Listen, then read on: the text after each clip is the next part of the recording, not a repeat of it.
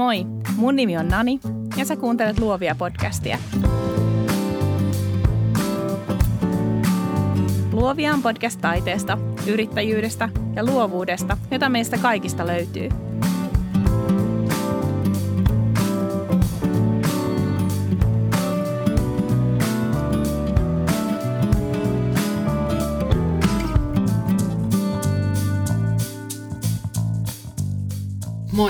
Oon Anna Dammert. Mä oon asiakaspalveluun keskittyvä valokuvaaja. Mun visio on tehdä asiakkaille arvokas näkyväksi valokuvien kautta.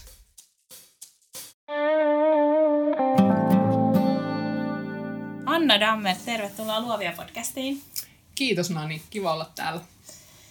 Hei, tänään puhutaan asiakaskokemuksesta ja asiakaspalvelusta.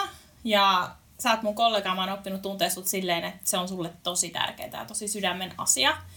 Voisit sä kertoa jonkun oman kokemuksen, missä oot saanut hyvää asiakaspalvelua? Joo, ja kiitos tota, tästä tervetulopuheesta. Tunnen olevan niin tosi erityinen, kiitos siitä. Ähm, joo, mulle tulee mieleen semmoinen tilanne, kun joulun alla mulla on tapana joskus tehdä sellaista, että mä mietin, miten mä voisin tehdä jollekin random ihmiselle jonkun kivan teon, jonkun pienen jutun. Se niin on osa mun joulun valmistautumista. Ja tänä vuonna, tai siis vuonna 2017, niin joulukuussa, niin mä mietin, että se olisi semmoinen, että mä tykkään käydä kahvilassa. Ja siinä mun yhdessä vakkari kahvilassa, niin mä päätin sitten silleen, että mä ostan jollekin random tyypille ilmaisen kahvin siinä kahvilassa – ja mä menin hoitamaan sitä asiaa ja ne oli vähän ihmeissään siinä ne, ne myyjät ja, ja näin, että miten ne hoitaa sen. Mutta se hoitui kumminkin kunnolla ja sitten mulla oli kiva mieli siitä, että se seuraava asiakas, joka tilaisi sen tietyn kahvin, saisi sen ilmaisiksi. Mutta sitten siinä oli ilmeisesti se myymälän hoitaja paikalla, niin hän meni takahuoneeseen ja tuli sieltä takaisin ja antoi mulle kaksi ilmaista kahvilipuketta. Niin mä en todellakaan odottanut sitä, ja se ei ollut mun niinku tarkoitus mitenkään itse hyötyä siitä, mutta mulle tuli siitä älyttömän hyvä mieli, että mä sain itse asiassa paljon enemmän siitä, kuin mitä mä itse panostin, ja täysin yllättäen. Niin se oli semmoinen pieni teko varmaan sille kauppiaalle, mutta mulle niinku tuli entistä suurempi sitoumus siihen kahvilaan. Ihan mahtavaa. Mä jo liikutuin. Mulla ollaan vasta niin kuin minuutti puhuttu. Uh, mulla on siis itselläni vastaava kokemus. Siis tavallaan niin kuin eri, eri prosessi, mutta siis tuolla Jumbon, tai siis joo, Jumbon Starbucksissa. Mä menin sinne mun miehen kanssa ja me tilattiin kahvit. Ja sitten mä huomasin kuitista, että multa oli velotettu eri kahvi, ja koska mä oon periaatteen nainen, ja mä olin maksanut siis ehkä 50 senttiä enemmän, mä menin sanoa, että hei, että, että multa velotettiin tää, mutta mä kuitenkin tilasin ton, ja, ja näin. Ja sitten se, joka mua oli palvellut, niin se mies kuuli, kun mä tulin siihen kassalle, ja hän oli niin pahoillaan ja, ja siis sanoi, että saat ehdottomasti saat niinku tästä rahat takaisin. Mä että hei, mitä, anna mulle vaan se 50 senttiä tai mitä ikinä olikaan. Ja sitten lopputulos oli se, että mä sain sen kahvin ilmaiseksi ja sitten mä sain semmoisen lipukkeen, myös kahvilipukkeen, jolla mä saan minkä tahansa kahvin Starbucksista ilmaiseksi. Ja ei mullakaan ollut siis todellakaan niin kuin jotenkin ensimmäisenä ajatuksena se, että, että nyt niin kuin mun pitää saattaa kahvi ilmaiseksi tai mitään, vaan vaan periaatteen ihmisenä menin sinne ja kuinka hyvä mieli sitten tuli. Sitten tulee niin hyvä mieli.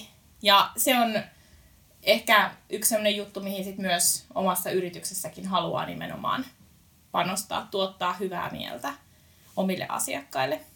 Joo, ja mun mielestä tuossa tuli myös esiin niin kuin se, että se ei usein tarvi olla hirveän iso asia, vaan semmoinen oikeastaan kannattaisi miettiä, tai mä itse yritän ainakin miettiä omalta kohdalta, että mikä olisi semmoinen mulle aika vaivaton ja pieni asia, minkä mä voin tehdä asiakkaalle, joka antaa suuren merkityksen ja niin kuin, mm, vaikutuksen asiakkaan mielialaan tai fiilikseen, niin semmoisia juttuja kannattaa ehdottomasti tehdä. Ehdottomasti näin. Onko sun mielestä jotain sellaisia elementtejä, jotka toistuu hyvässä asiakaspalvelussa? No mun mielestä se perusasia pitäisi olla se, että asiakas kokee saavansa enemmän kuin mistä luopuu. Niin se tietenkin, se koskee sitä itse asiaa, minkä he ostaa, sen palvelun esimerkiksi, mutta myöskin sit sitä kaikkea muuta käytäntöä ja yhteydenpitoa, mitä asiakkaan kanssa tehdään. Eli siinä, jos asiakas tuntee, että ei oikein tiedä, mitä seuraavaksi tapahtuu, tai miten homma toimii, tai menikö joku asia oikein, tai, tai jotain vastaavaa, niin sitten sit ollaan vähän hako teillä. Eli niin kun asiakkaan pitäisi saada se olo, että se on vaivatonta ja helppoa ja ehkä nopeaa ja tämän tyyppisiä asioita. Niin sitten se, sit se kokee saa olensa niin kun saantipuolella enemmän siinä, myös siinä asiakaspalvelusuhteessa. Ja erityisesti varmaan, jos puhutaan tällaista, niin kuin mekin valokuvaajina tarjotaan kuitenkin aina jotain ikään kuin luksustuotetta. Eihän nyt kenenkään välttämättä ole välttämätöntä saada valokuvausta. Niin musta on niin kuin hieno ajatus, että se investointi, että mä pystyn sen investoinnin, mikä asiakas tekee minuun, niin hänelle, että hän kokee, että hän saa sen vaikka kaksinkertaisena takaisin. Aivan. Ja sitten tosiaan tuolla tavalla voidaan lisätä jopa, niin kuin, niin kuin sä sanoitkin, ehkä tuplaa sen itse palvelun arvoa sillä, mitä siinä asiakaspalvelutilanteessa saa. Ja sehän on juttu, kun sä tuossa sanoit, että sä oot nyt itse sitoutuneempi siihen kahvilaan, missä sä kävit. Niin sehän on just se tavallaan se pointti. Ja jos miettii vaikka markkinoinnin kannalta, niin se, että jos me pystytään sitouttamaan asiakkaita meihin, niin silloinhan he myös herkemmin puhuu meistä hyvää. Niin kuin säkin halusit nyt puhua hyvää tästä kahvilasta ja kertoa, että et, et sua kohdeltiin siellä näin hyvin, vaikka et sä odottanut sitä. Niin se on iso juttu.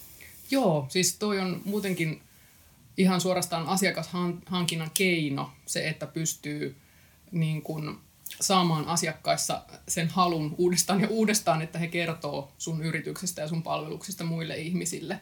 Että nykyään on tosi paljon esimerkiksi Facebookissa on näitä kaikki puskaradioryhmiä, joissa joskus niin kysellään suosituksia.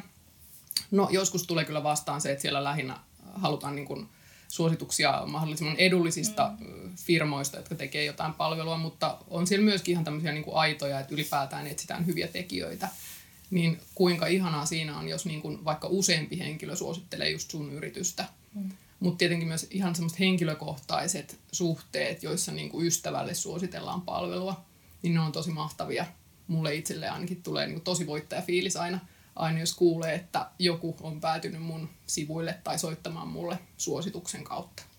Onko sun muuten mitään sellaista äh, tämmöistä ikään kuin kiitosohjelmaa tai jotain, että jos, jos sun kautta, jos sun vanha asiakas tuo sulle uusia asiakkaita, niin teet sä mitään pieniä tekoja heidän hyväkseen jatkossa? Tai... Joo, mä mietin kyllä aina sitä uusia keinoja, miten mä voisin ilahduttaa mun asiakkaita, jotka suosittelee.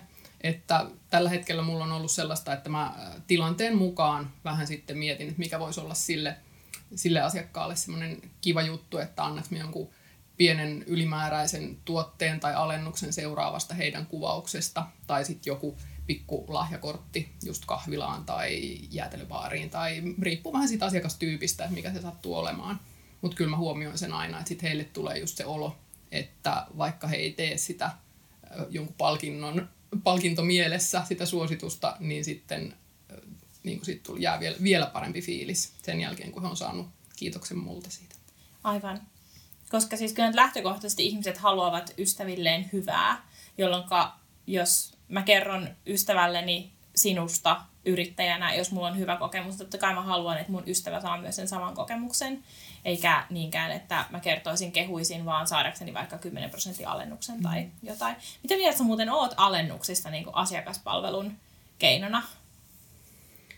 Um, mä en ole kauhean alennusorientoitunut mun yrityksessä. Mä just yritin miettiä, että onko mä ikinä tämmöisiä alennuskampanjoita niin kauheasti edes pitänyt, ehkä, ehkä satunnaisesti, mutta se voi olla ihan uudelle yrittäjälle, niin se voi olla keino hankkia niitä ensimmäisiä asiakkaita. Ää, mutta mun yritys perustuu enemmän siihen, siihen niin kuin, että mulla on ne asiakkaat, mitä mulla on, mä kohtelen niitä mahdollisimman hyvin. Ää, niin mä en oikeastaan edes etsi niitä asiakkaita, jotka menee vaan sen hinnan perässä. Ja ne on just niitä, joita tämmöiset alennusmyynnit niin kuin, tai alennuskampanjat houkuttelee sitten enemmän. Niin siis tavallaan, jos mä annan alennusta jostain mun palvelusta, niin silloinhan mä alennan sen palvelun arvoa sen sijaan, että mä tekisin just jonkun, antaisin vaikka jonkun velotuksetta kuvan tai jonkun muun siihen mm. kaupan päälle, jolloin mä nostaisin ikään kuin sitä arvoa, mitä, mistä, mitä he on juuri hankkineet.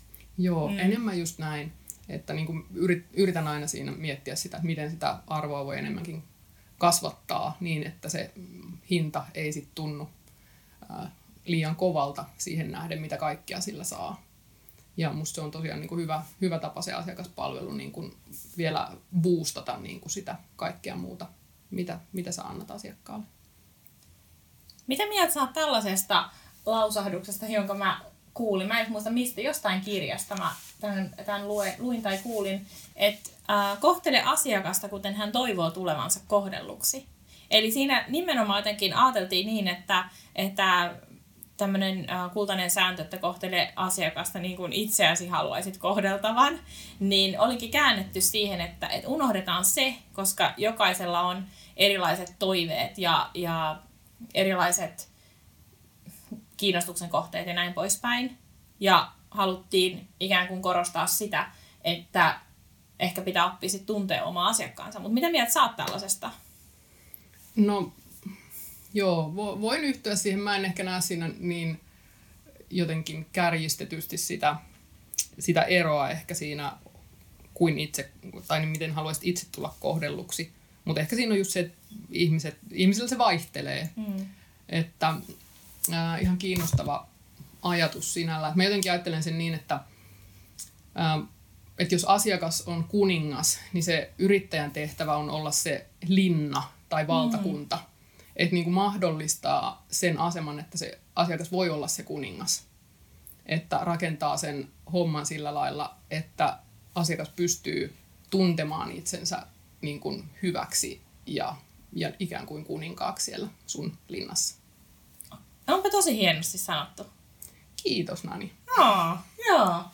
Hei mahtavaa. Siis mä jotenkin ajattelen, että ehkä just, just niin kuin toi, että kun me Suomessa ei ole mitään semmoista ihan hirveän vahvaa asiakaspalvelukulttuuria, tai ainakin mä itse koen yhä edelleen, niin ehkä se nyt on muuttumassa totta kai. Mutta sitten jos vaikka käy Jenkeissä, niin siellä on niin, niin ei mua haittaa se, että mua palvellaan hyvin. siis semmoinen, että totta kai osa siitä on semmoista päälle liimattua, mutta, mutta silti se tuntuu musta hyvältä.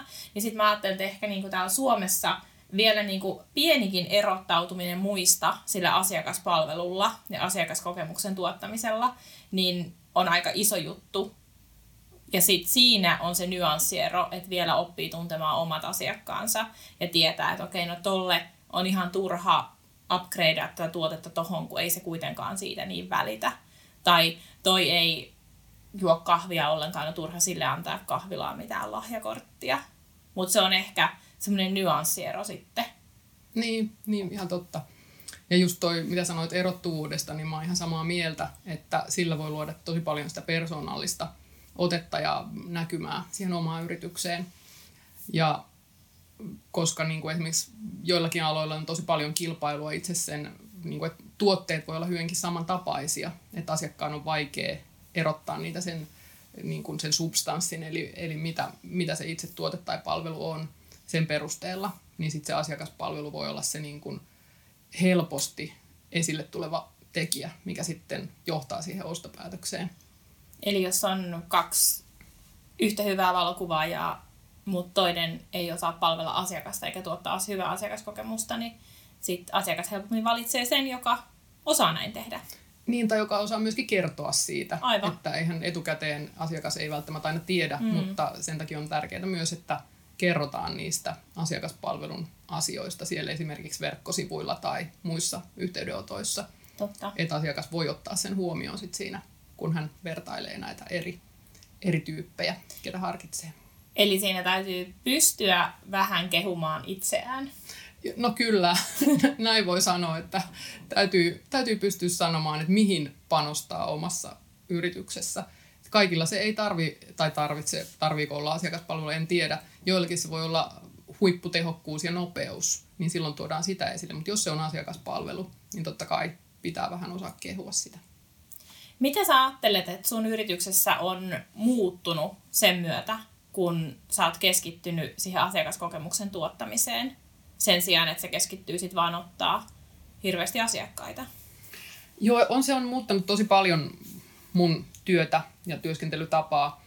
Että mä oon keskittynyt nyt jo useiden vuosien ajan enemmän siihen asiakaspalveluun ja sen kehittämiseen. Ähm, se on mun mielestä kaikista tärkein asia, että mun työ on paljon mielekkäämpää, koska mä oikeasti nautin siitä, että mulla on enemmän aikaa jutella niiden ihmisten kanssa ja kohdata niitä ja tietää, että mitä ne oikeasti, mitä ne tarvitsee ja sitten niin kuin, tuottaa se asia niille mahdollisimman hyvin sellaisena, että, että se on heille just sitä, mitä he kaipaa.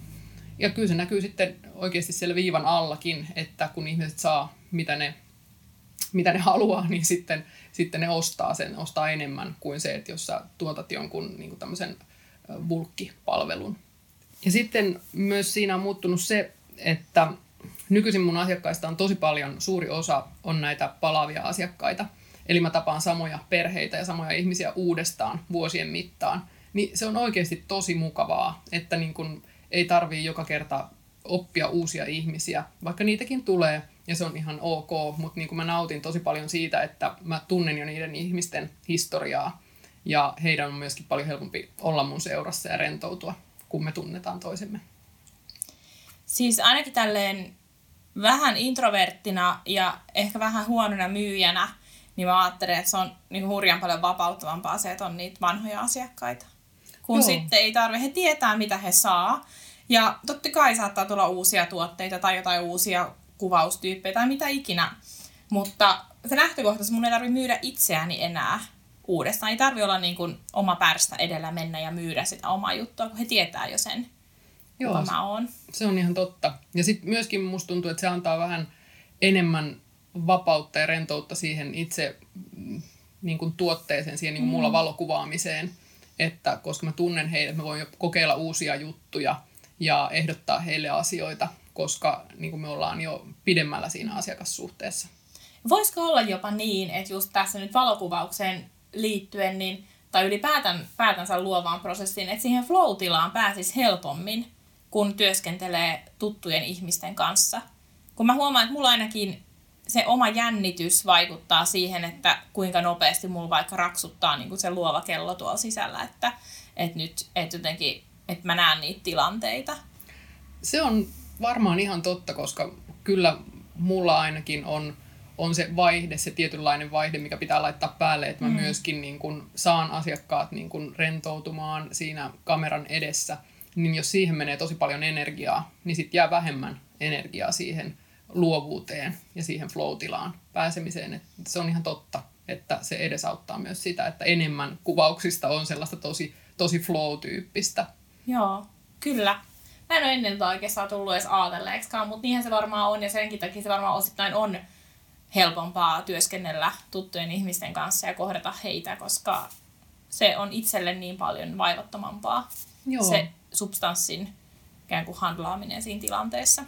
On. Ja sitten myöskin siinä on tietenkin se, että sitten menee ylipäätään vähemmän aikaa siihen mm.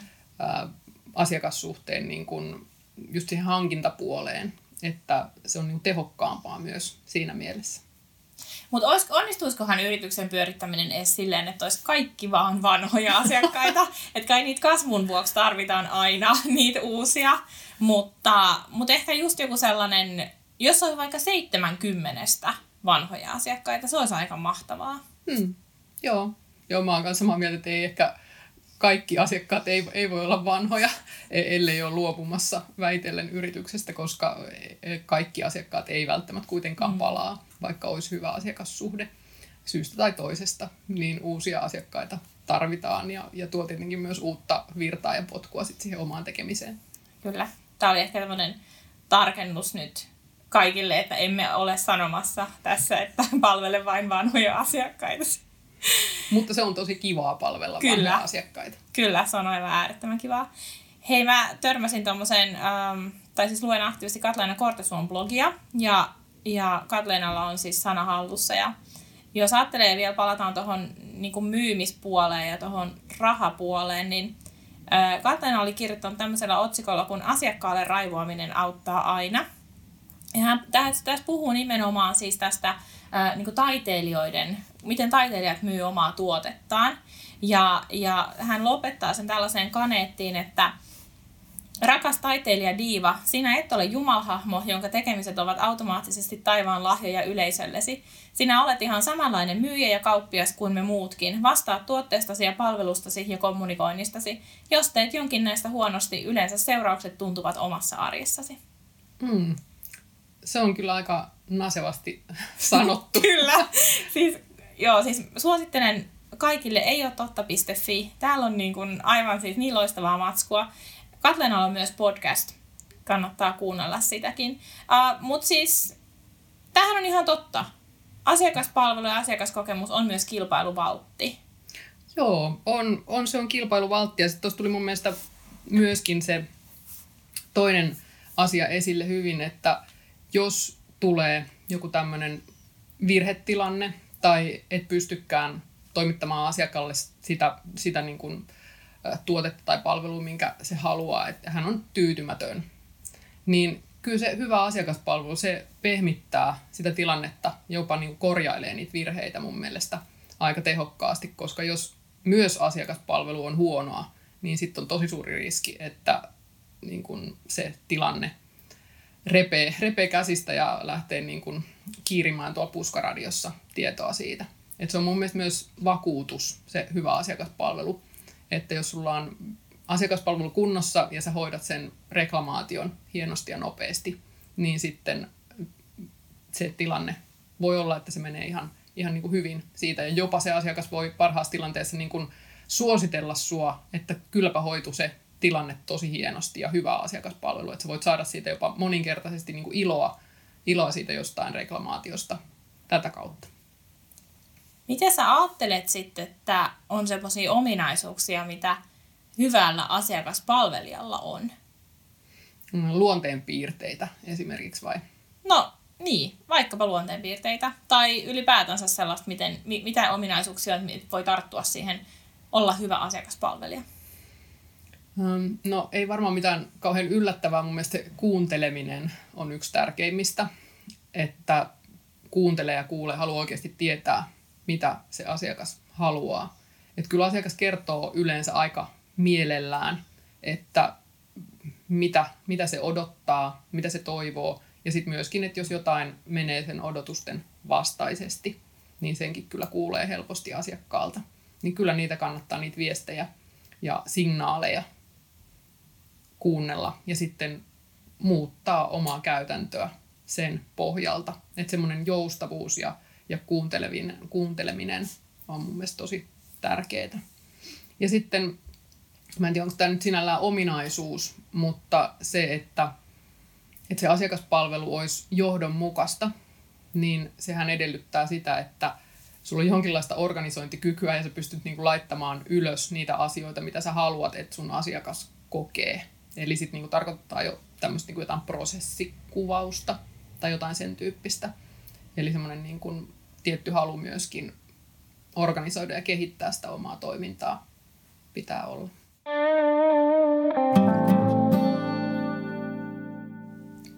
Mä muistan aina, kun mä olin ennen töissä semmoisessa isossa järjestössä, joka oli semmoinen hyvin aika vanhan, vanhan aikaan linjaorganisaatio. Ja sitten siellä, kun tehtiin prosessikuvauksia niin se oli siis musta jotenkin niin kiehtovaa, kun me tehtiin niitä vuokaavioita ja me laitettiin sinne, että nyt kun asiakas kontaktoi henkilön X, niin sitten se menee tähän seuraavaksi ja sitten toiminto menee seuraavalle ja tämä tekee tätä ja toi tekee tota ja sitten on semmoinen mahtava kaavio.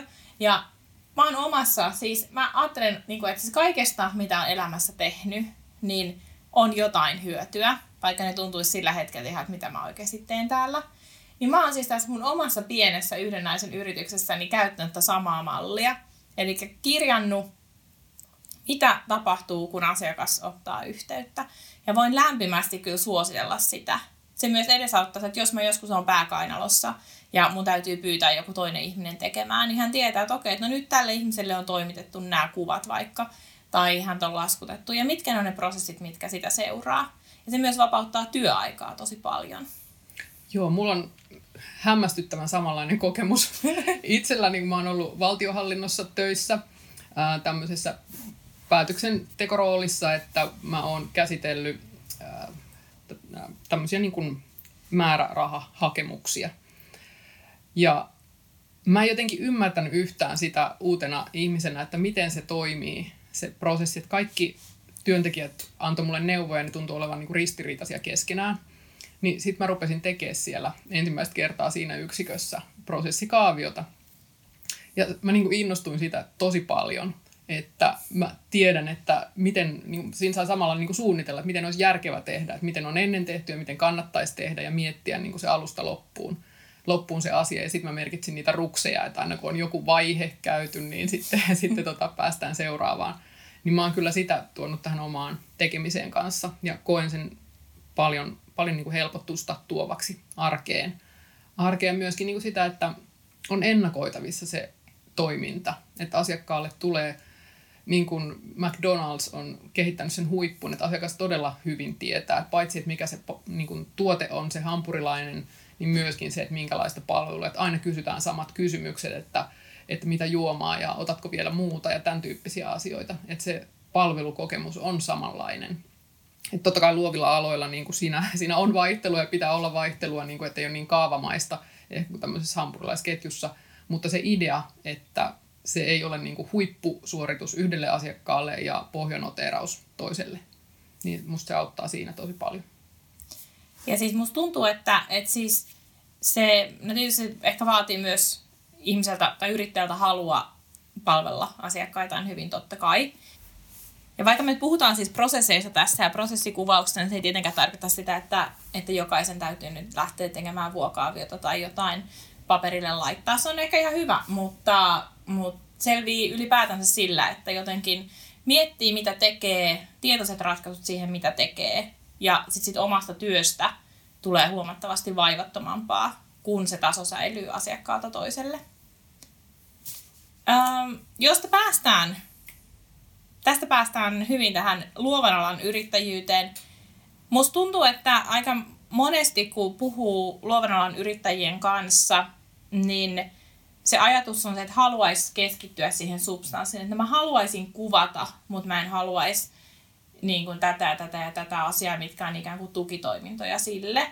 Tai haluaisin tehdä, niin kuin vaan keskittyä tähän kuvittamiseen tai tähän ompelemiseen, ja mä en haluaisi tehdä sitä muuta, sitä mikä on sitten sitä markkinointia tai myyntiä tai näin.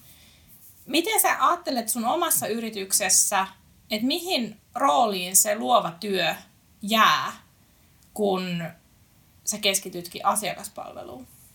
No se rooli on vaihtelee aika paljon mun mielestä ihmisillä just sen, sen mukaan, että missä vaiheessa on omaa yritystoimintaa ja myöskin se bisneksen jotenkin strategia määrää aika paljon sitä. Että tämmöisessä asiakaspalvelukeskeisessä toiminnassa, niin se ihan konkreettisesti se aika, mikä, mikä menee siihen itse substanssiin, siihen tuotoksen tekemisen, siihen luovaan työhön, niin onhan se pienempi kuin sit sellaisessa yrityksessä, joka ei panosta ollenkaan siihen puoleen, vaan tekee, maksimoi tavallaan sen ajan, minkä voi käyttää siihen luovan työn prosessiin. Mutta mulla itsellään on niin kuin jotenkin käynyt niin, että mä lähdin valokuvaajaksi, koska mä pidin valokuvaamisesta, niin kuin varmaan aika, aika moni.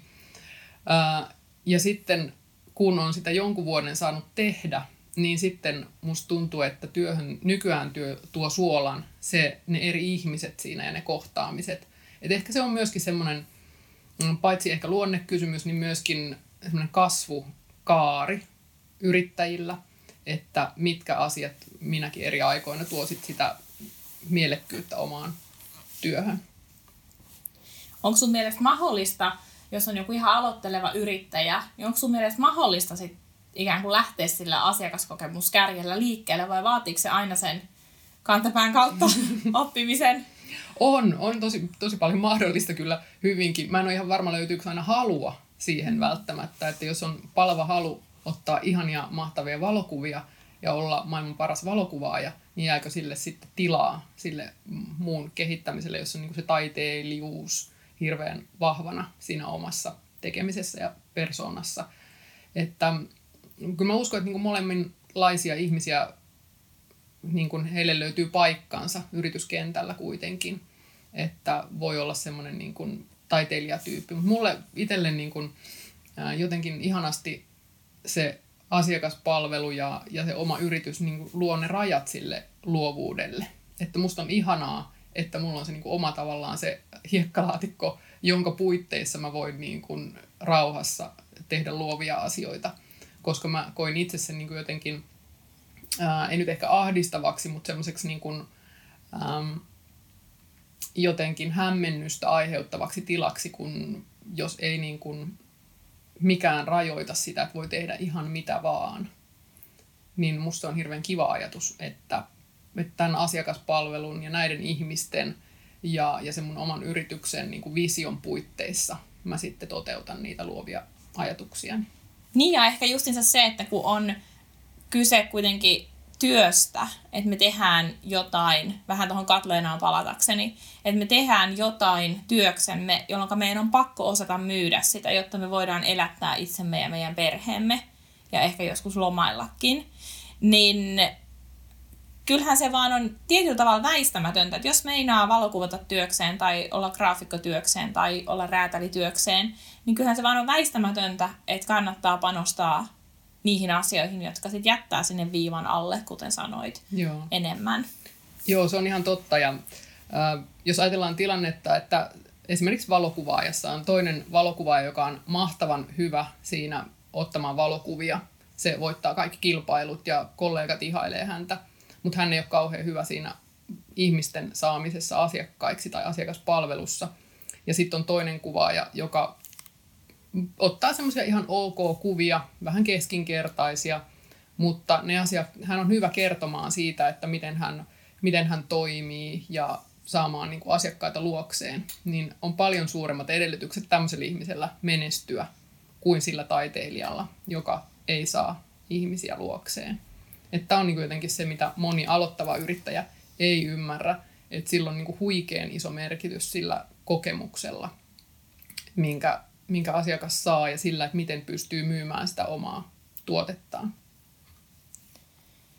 Voisitko sä kuvata, enkä tarkoita valokuvata, vaan kuvailla sun asiakaspalveluprosessin, sun yrityksen, jos sulla tulee asiakas, joka on vaikka uusi asiakas, jotain semmoisia nostoja sieltä, että mitkä, mitkä on sun asiakas, mikä on sun asiakaspalveluprosessi? Joo, kiva kun kysyit. Ähm, mun asiakaspalvelu Yhteydenotot tulee useimmiten mun verkkosivujen lomakkeen kautta. Mä oon ohjannut mun kaikki systeemit sillä lailla, että ne hakeutuisi sinne lomakkeelle. Sitten se lomake kirjautuu automaattisesti mun asiakkuushallintajärjestelmään ja siitä tulee mulle sähköposti. Toki mä näen sen sieltä järjestelmästäkin, mutta jos en satu ole sen äärellä, niin mulle tulee siitä tieto. Ja sitten mulla on seuraava, seuraavaksi tietenkin tehtävänä se, että mä oon yhteydessä siihen asiakkaaseen ensimmäistä kertaa. Ja, ja sitten seuraava tilanne onkin varmaan siinä nyt muutamia sitten ehkä vastaillaan kysymyksiin ja on, katsotaan päivämääriä ja tällaista niin kuin neuvottelua käydään siellä. Ja sitten ruvetaankin varaamaan sitä kuvausta. Sitten on se varauksen tekeminen, tilausvahvistus, sopimukset, tämän tyyppiset asiat käydään siinä vaiheessa läpi. Ja sitten ruvetaan sen jälkeen suunnittelemaan sitä, mun tapauksessa kuvausta. Siinä pidetään yhteyttä eri keinoin. Ja sitten on se itse tapahtuma, eli se kuvaustapahtuma. Sen jälkeen mm, tulee, mä lähetän jotain kiitosta kuvauksesta ja tämän tyyppistä ja kerron, mitä, mitä sitten niinku seuraavaksi tapahtuu. Ja sitten seuraava tilanne on, kun asiakas näkee nämä kuvat. Mulla on semmoinen käytäntö, että mä menen usein asiakkaan omaan kotiin näyttämään niitä kuvia ja siinä autan häntä niin kuin miettimään kuvavalintoja ja tämän tyyppisiä asioita. Siinä yhteydessä mä saan sen tilauksen ja usein myös maksun. Sitten seuraava vaihe on se, että kun on tilannut ja tehnyt nämä kaikki heidän, heidän kuviin liittyvät tilausasiat, niin sitten toimitetaan ne kuvat asiakkaalle tai asiakas noutaa ne. Eli se, niin, se osuus on saatu siinä päätökseen, mutta sitten sen jälkeen vielä tulee tämä laadunvarmistus ja sitten vielä myöhemmin niin kuin palaaminen sen asiakkaan äärelle, että asiakkaan luokse kysyy, kysyy niin kuin esimerkiksi vuoden päästä, että mikä, mikä on tilanne siinä vaiheessa uutta kuvautta ajatellen, ja sitten se sykli voi käynnistyä siitä taas uudelleen. Ja kuten kaikki nyt kuuli, niin tässä niin sä osaat tämän ulkoa. Se ei ole mikään sellainen, että sä joutuisit aina katsomaan, mitä pitäisi tehdä. Ja se varmaan meneekin, sen, sen on pakko mennäkin sen selkärankaan, että sä teet ne kaikki jutut vaan ulkomuistista ja ne on asioita, mitkä sä osaat vaikka unissasi tehdä. Eli sitten kun sehän on vaan asia, mikä pitää opetella ja päättää, että miten minun yrityksessäni nämä toimii. Ja ei sitten varmaan tunnu enää susta raskaalta. Ei, mun mielestä se on niin oikeastaan keveältä.